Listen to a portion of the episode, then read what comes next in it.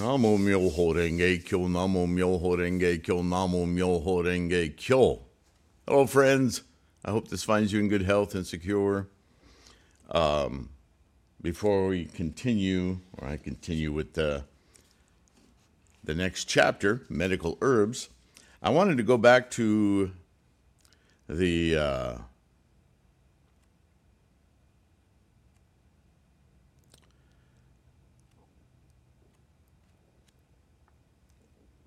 belief and understanding. And maybe even, yeah, that's another parable. Something that um, maybe I haven't done a good enough job of pointing out. I have talked about it, and, and in fact, a shameless plug. Um, the ebooks are uh, very inexpensive, really, uh, as books are today. My goodness, I, I felt inspired to offer more ebooks because print books were getting so outlandish in their cost, just printing costs and everything else. But not only that, shipping. It's amazing what you can pay for a book now. Uh, I like print books, so I, I have to deal with it. But uh, many of you prefer ebooks, and they're so much less expensive, right? Anyway, I want to suggest for you as you study, uh, you know that I'm in the process of uh, uh, reviewing and fixing all the typos and stuff in the second volume of Buddhism Reference. But the first volume has been available for a little while now, and many of you have gotten it. So thank you very much. That supports this channel and this effort. So thank you. Uh, while I'm on the subject, take a moment to like and subscribe. Uh, that's a, it, they're bodhisattva acts because they help the algorithms and so forth to promote uh, this resource to more people. So, so thank you for doing that. Um, but what I was saying is Buddhism Reference, the first volume. Um, I forget how many pages it is, but it's only about 260 pages, something like that, maybe less. At any rate, it is full of key words that we encounter in our study uh, that relate directly to Nichiren's doctrine, the Lotus Sutra, and concepts that Shakyamuni was developing over many years, the 50 years of his teachings, yeah. Um, but certainly with a focus on our modern practice of Nichiren doctrine.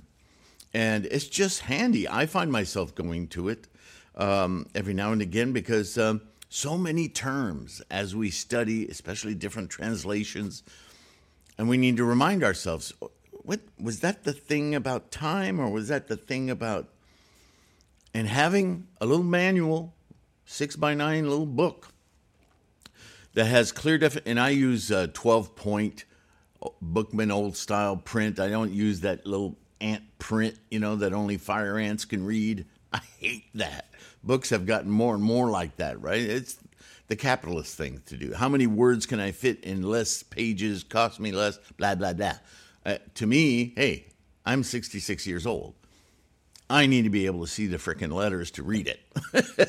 so I like a, it's not big, huge letters. I'm not blind, but 12 point, Bookman old style, nice, clean, right? Little serifs, easy to read. So at least that. Of course, as an ebook, I guess you can expand it or minimize it, but um, it's just really handy to have. So I encourage you to to get that. Um, and uh, right now, the, the, the volume two is available. Uh, but I'm telling you right now, if you're uh, not fond of typos and things, maybe wait a little bit until I finalize it, right? Anyway, what I wanted to talk about was the um, Mahakashyapa's oration of this. Now we're in the uh, we're about to start the fifth chapter but in the fourth chapter we're still in the beginnings of the lotus sutra and shakyamuni is moving away from ensuring everyone understands that he hasn't misled them for 40 some years but that they haven't gotten the full picture in 40 some years that now he's dropping the hammer right he's saying this is how it's done this is how to attain perfect, full, complete enlightenment. Well, until this point, Shravakas, Pratyekabuddhas, those working toward Arhat, thought, well, you know, Buddhahood is some distant goal. I'll never know what that really is. But here in this life, in samsara, what I can attain is uh, nirvana. And this nirvana will liberate me so that I can see the foibles of life and my attachments and clinging, and I can wean myself of the worldly world, and that'll be my enlightenment. But like the parable says, that's like the son running away from the father and thinking that his life is just a lowly life, that that is the maximum he can attain. And he runs away and shuns anything that looks, you know, more powerful, more, more um, opulent or elite or anything like that. It's just not for him, right? He'll never have that. Do you see the analogy here? The father, the wealthy father, is like Shakyamuni, Buddhahood not Shakyamuni the man. The analogy of the man with all of this wealth and comfort and security is Buddha-ness. And the son that runs away is like the student that doesn't understand that they too deserve, not only deserve, but have that capacity. The son in the parable doesn't think that's even available to him. So he's contented with and his nirvana is thought to be simply working for a living, being able to eat and put clothes on his back, find shelter, very basic. And so the analogy is made by Mahakaccapa in the final part of that chapter, talking to Shakyamuni. We thought we had attained something that we, in fact, had not. And a lot of people miss that part because the nirvana that Shravakas, Arhats, Pratyekabuddhas attain is not nirvana. They think it to be nirvana because they think they equate their aversion to cravings and clinging and they're they're distancing themselves from that their their removal quote unquote of that aspect of their life as accomplishing liberation or nirvana.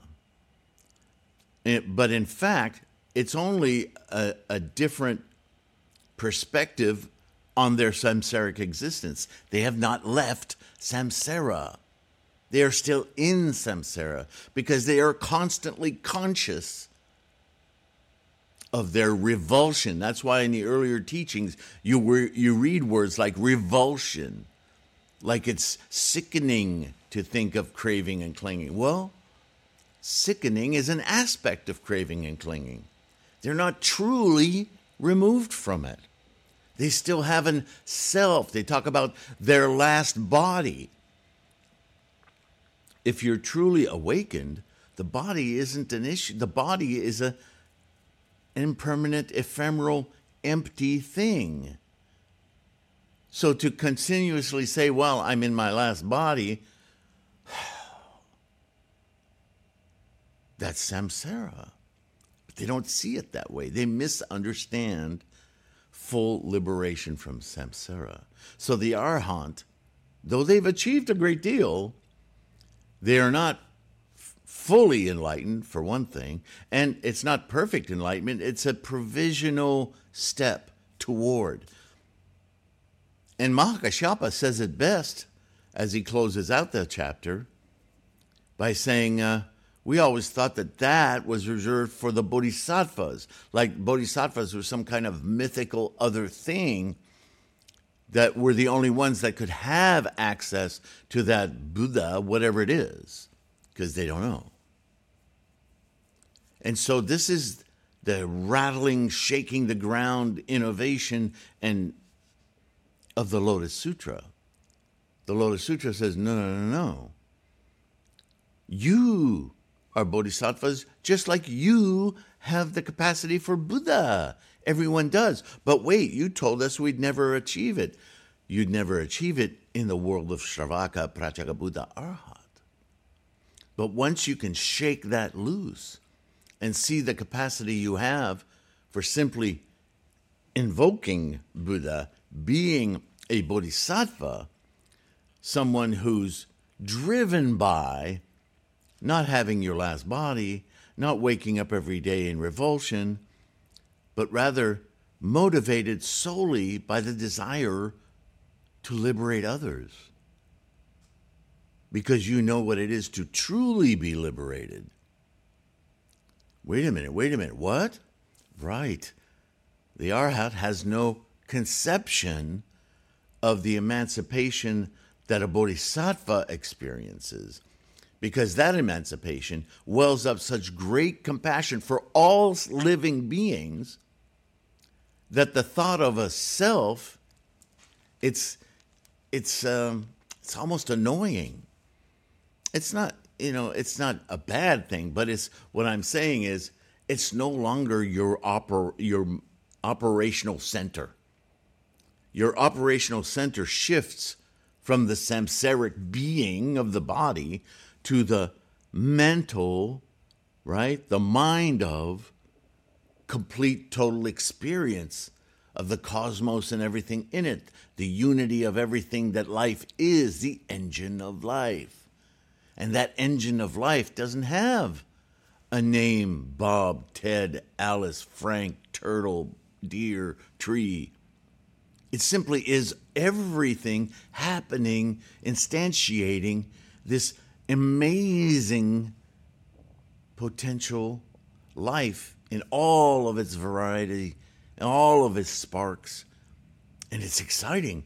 It's immense. The sense of self becomes cosmic. Much, much transcends the body. So the issue of the body becomes don't bother me with that. All I know about the body that's valuable is that it provides the ground, the apparatus for this mind to experience. And now I need others to to see this, to experience this. Everyone's capable of it. They just need to know.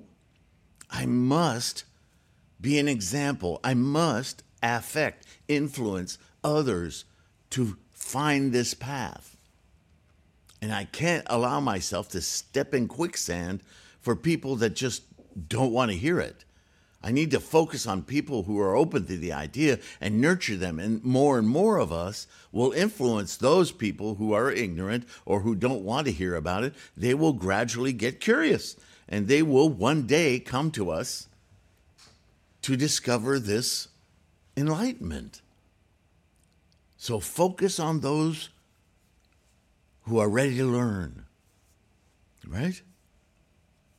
And there's lots of us. That's the bodhisattva path. That's the path that opens up your experience of life immeasurably. That's far different, right? It's not just a matter of teaching others, it's the internal motivations, it's the, the experience of, is so much more immense. Do you see? There's a huge chasm between Arahant and Bodhisattva. But when you read it on paper, you can miss that. You can think that, oh, well, all the Arhat has to do is get more inspired about teaching others. That may be a step in the right direction, but it's far away from the experience. Remember, Buddhism is about the mind, attitude, intent. Dharma is the experience of Buddha which is something that the Arhat has already decided isn't available. They're not even looking for it. They're thinking nirvana is where it's at. But they don't understand that the nirvana they seek isn't truly nirvana, it's a provisional nirvana. They've cut themselves off, just like the poor son who's wandering around the country has cut himself off from the opportunity of being greatly greater life condition, more influential, more, more, more, more, right? So understand the parable.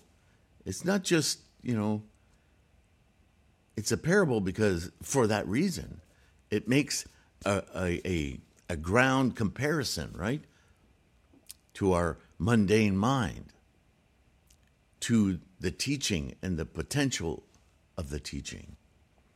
So it's an important chapter to understand. All right. Having said all that, blah, blah, blah, blah, blah, eat up 15 minutes. Medicinal Herbs, Chapter 5.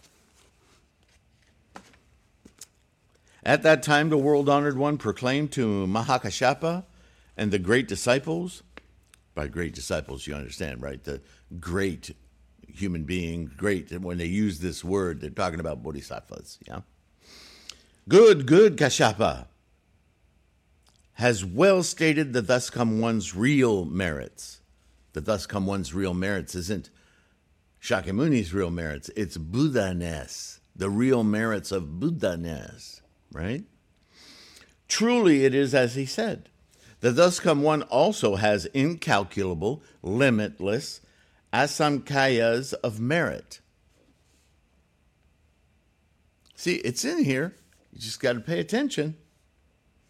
If you were to tell of them for incalculable millions of kalpas, you could not finish. Kashyapa, ha- know that the thus come one is king of the dharmas. If he has anything to say, it is never in vain. So, the mind of Buddha only communicates truth. That's what this is saying, yes? He sets forth all dharmas by resort to wisdom and practical expedience, because it's experienced in samsara, where practical expedience and uh, wisdom are required for communication. Nowhere else can you experience Buddha. Not after you're dead, not on some other planet, not elsewhere throughout the cosmos, only in the sentient mind can you experience enlightenment. And that only happens in this provisional body. So here we are on this cusp all the time. That's why the Bodhisattva path exists. Hmm? If you don't understand that, please say something in the comments, and I'll try to do a better job of explaining this experience, this practice, this way of practice. The Lotus Sutra itself is all about this. And as we dig deeper into this, as we have in the past, but this is a different translation, you'll see that this sutra dives deeper and deeper into what it is, what it means, what is it what it takes to enact the bodhisattva path. That's what this book's all about. So we'll get there.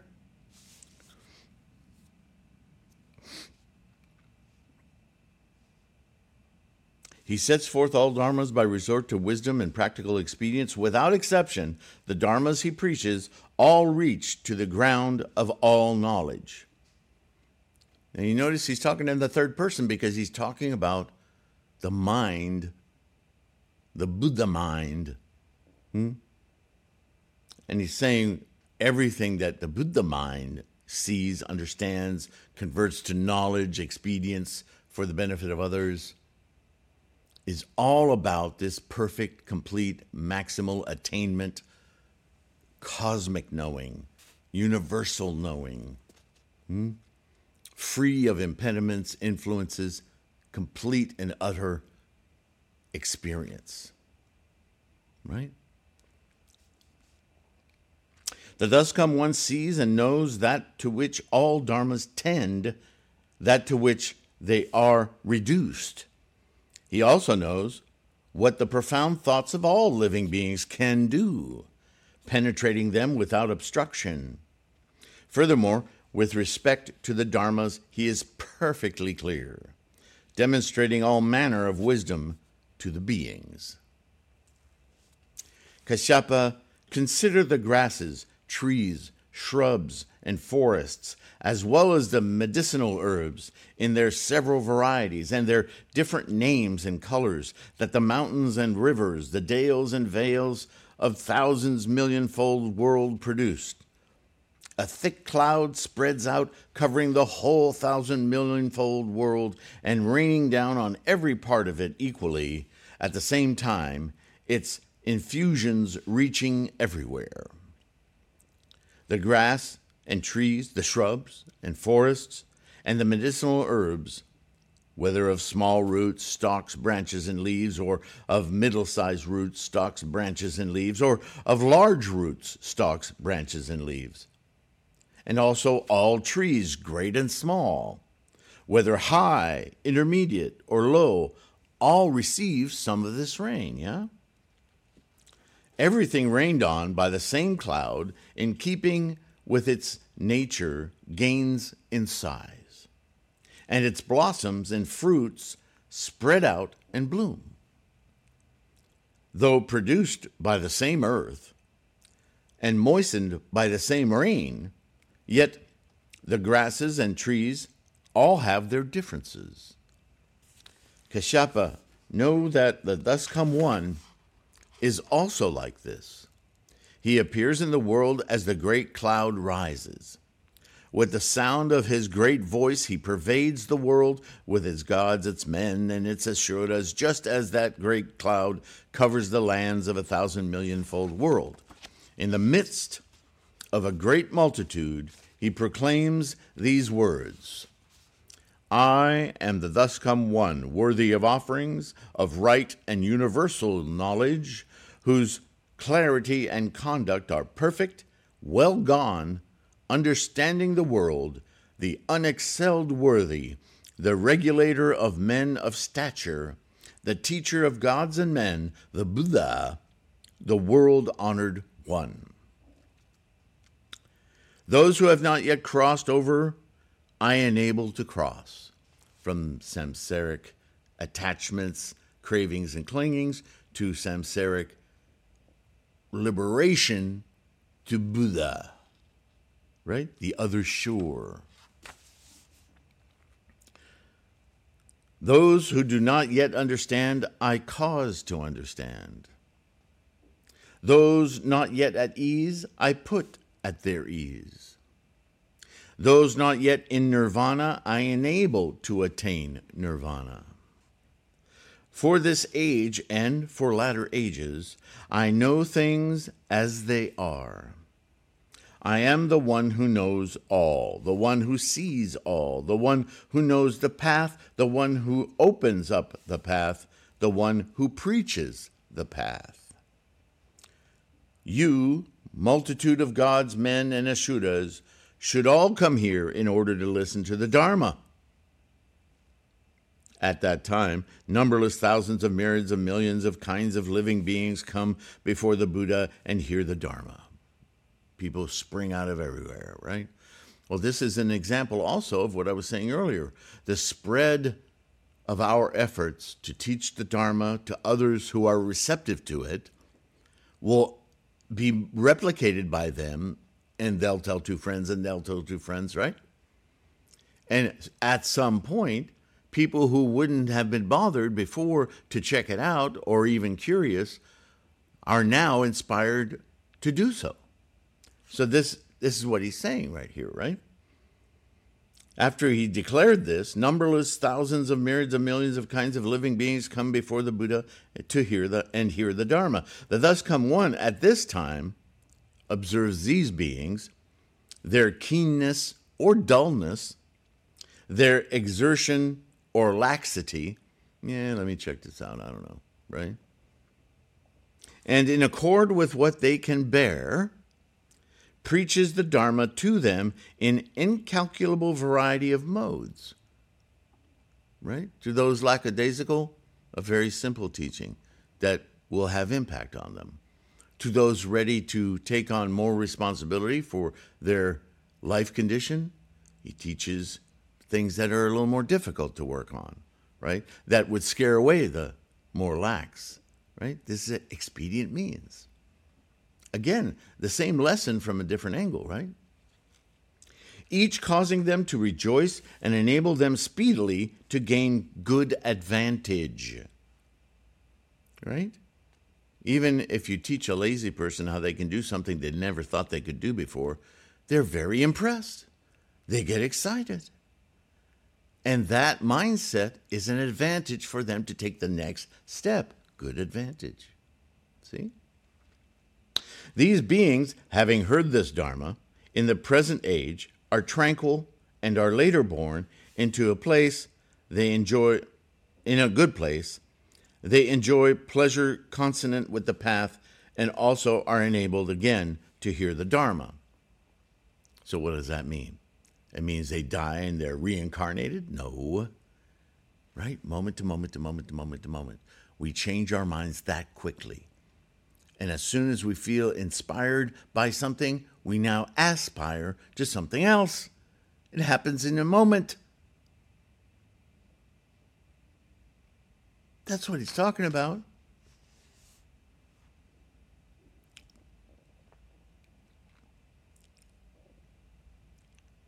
In the present age. It's a translation after all. The age is the moment. Right? That's why we take, keep track chronologically of our age. We're no longer 10 years old, we're 11 years old. Oh, now we're 12 years old, right? When you went from nine years of age to 10 years of age, oh man, milestone, I have two numbers now, right? Two digits. But you just, a new age, right? Think of it this way.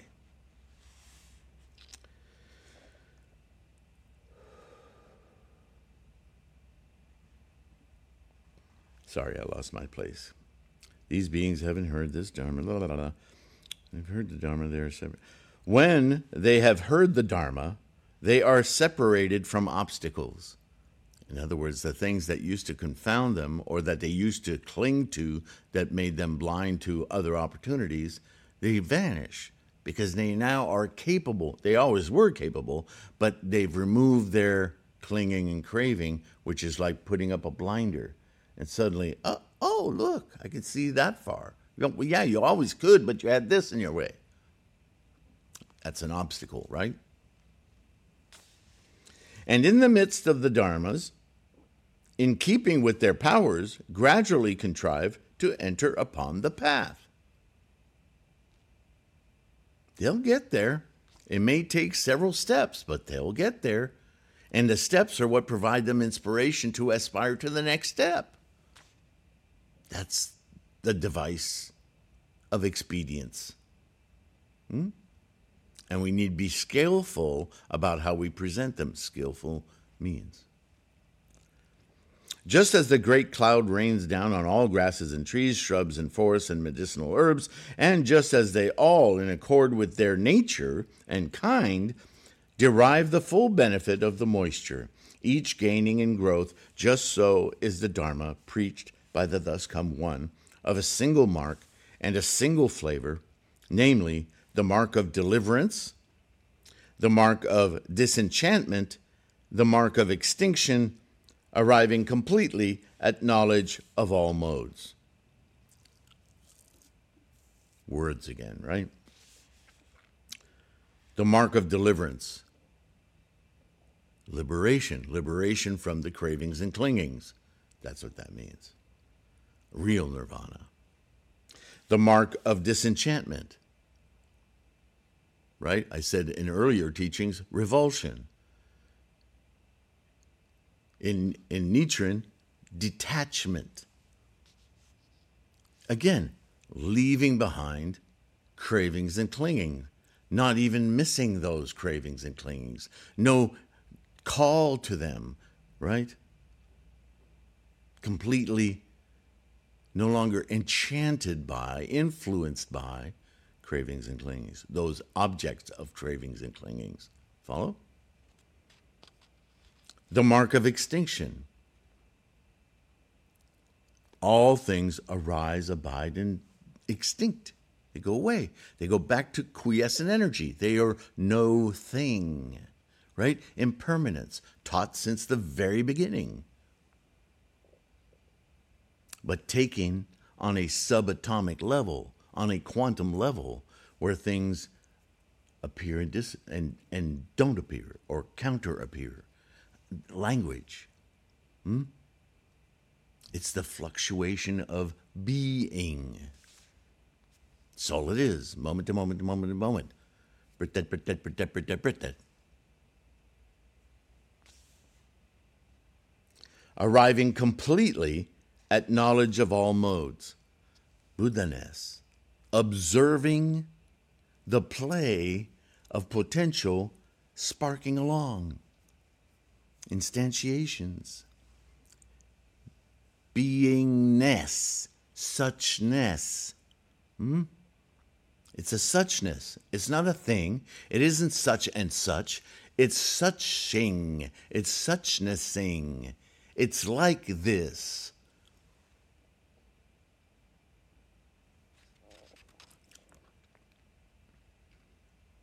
Whenever there are beings who hear the Dharma of the Thus Come One, if they hold to it, read it, recite it, and act according to his preachings or teachings, then the merit they gain thereby shall be unknown and unnoticed even by themselves. Now that's something. That's not to say that we're stupid, but maybe stupefied. By gaining this knowledge, of studying, reciting this Dharma, we are altering our consciousness, our consciousnesses, at such a profound level, we may not samsarically be aware of all of its profound, multitudinous influences and effects. Like I've talked about before, sometimes time goes by for quite a while before we suddenly realize, hey, you know, that hasn't happened to me in a long time. And then you sit back and go, normally about this time of year, I run into this kind of person or this kind of strife or this kind of. Every October, I seem to lose all my money. Well, it's not happening this year. That's odd. I wonder why. Your karmic freight train is being influenced to manifest differently from moment to moment. How is that possible? Through the influence of your Buddha nature. It's happening, and just as he says,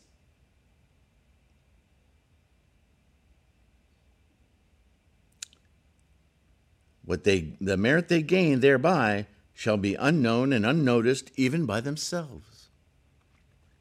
In fact, a lot of times other people notice things about you before you notice things about you. Isn't that strange? That's part of that samsaric problematic. But we're working through it. What is the reason?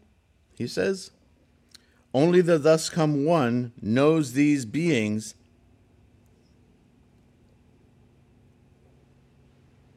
Only the thus come one knows these beings, their kinds, their signs, their substance, their nature, what things they think back on, what things they think ahead to, what things they cultivate, how they think back, how they think ahead, how they practice by resort to what dharmas they think back, by resort to what dharmas they think ahead, by resort to what dharmas they practice, what dharma they gain, and by resort to what dharma they they gain it. So I've talked about this before. There's a chart on threefoldlotus.com that I put up, right? On past, present, future. Hmm? Right? The craving, future, the clinging, past. The dharmas, remember, dharma is experience. And when you see clearly through your Buddha mind, you see clearly the experiences people are drawn to, attached to, look forward to. This is how they samsarically program their lives, our lives. This is what we do. But when you live with the consciousness of moment to moment instantiation, past and present they're irrelevant. Present is irrelevant because everything's momentum. I know it's hard to how do you how do you even think that way? Chant. Chant. It'll happen right there in front of your mandala. You just don't know what to call it yet. Hmm? That's your Buddha mind. The living beings dwell on a variety of grounds. Only the thus come one sees them for what they are and understands them clearly and without obstruction. Those grasses and trees, shrubs and forests and medicinal herbs do not know themselves whether their nature is superior, intermediate, or inferior, but the thus come one knows this Dharma of a single mark and a single flavor, namely the mark of deliverance, the mark of disenchantment, the mark of extinction, the mark of ultimate nirvana, of eternal, eternally quiescent nirvana, right? We remainder, no remainder. We've talked about this it's in the book, Buddhism reference.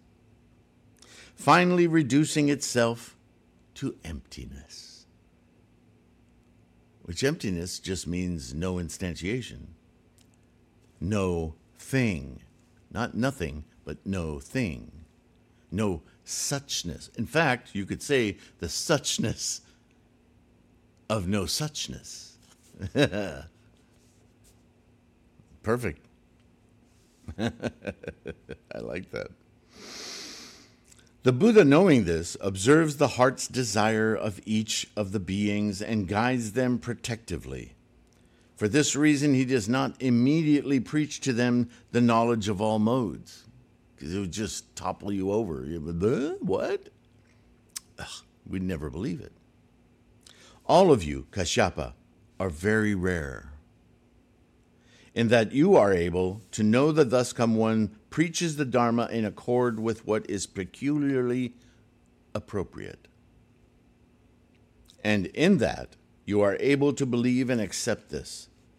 What is the reason? The Buddha's is the world honored one's preaching of the Dharma in accord with what is peculiarly appropriate is difficult to understand and hard to know, hard to experience.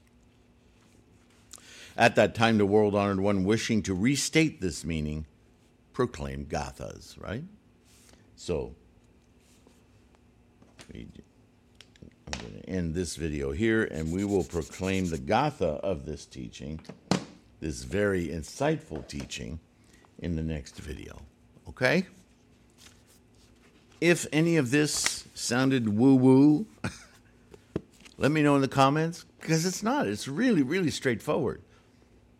But as straightforward as it is, it ain't no easy task. We, we have to put ourselves to task. And the best way to put ourselves to task is to really commit.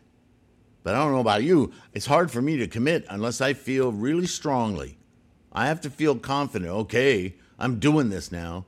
And I've said this before. There have been times in my life, in my practice, when I've gone, I've sat down in front of the, my altar and stared down that mandala and thought, okay, we're doing this. You better do this now. I've gotten, samsarically, I've gone, ah, I need to make this happen. I need to know. I need to convince myself. And after chanting not very long, that all of that emotional stuff, karma, it breaks down and I'm in it. I'm, I'm seeing the mandala change form, move back and forth. Uh, my vision gets very narrow, shuts everything else out, and boom, I'm in it. And I feel it. And, it, and if I think I feel it, it kind of takes me out of it. I, I have to recommit. Ah, I want to be in it. Sometimes that's what it takes, but that's our own obstacle we're overcoming. That was me. You may be totally different. For you, you may walk up and just a gentleness, as long as you clearly recite with determination, which may for you be a calm thing, that's fine, as long as it penetrates your every fiber. That you're committed, right? And I need to be, I need to feel confident. So the reason for all of these resources, the website, all the links are in the, the description, right?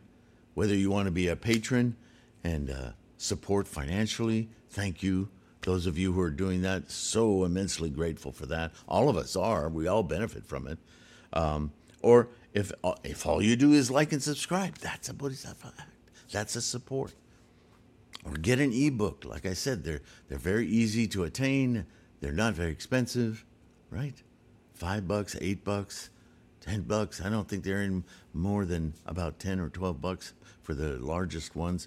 Most of them are far less than that. And if you like print books, those are available. By all means, get yourself a, a, a copy of a Nichiren inscribed mandala. All of this is to make your practice strong, confident, determined. I want us to succeed, right? Why do it otherwise? I'm not doing this for entertainment, right? Namo Myoho Renge Kyo. Thanks again for being here, for listening. And uh, in the meantime, till the next one, please take care of your health. Savor your practice, right? Sometimes, alternatively, I've sat down with such appreciation for just having this practice that I just slowly enunciate with great depth of feeling. Namu. And I think about each character and what it means, right? I have a little cheat sheet, I call it, online for that as well. To what thought should I attach to these words? What am I actually programming my head with? You know, and that's just provisional, just to get you into it until you're just doing it, right? It's not an alternate recitation. Please don't do that. But I'm trying to respond to everyone's. Everyone has a different way of penetrating into this Buddha-ness, yeah? So please stay focused on that, and I'll see you in the next one. Promise. Okay. All right. Bye for now.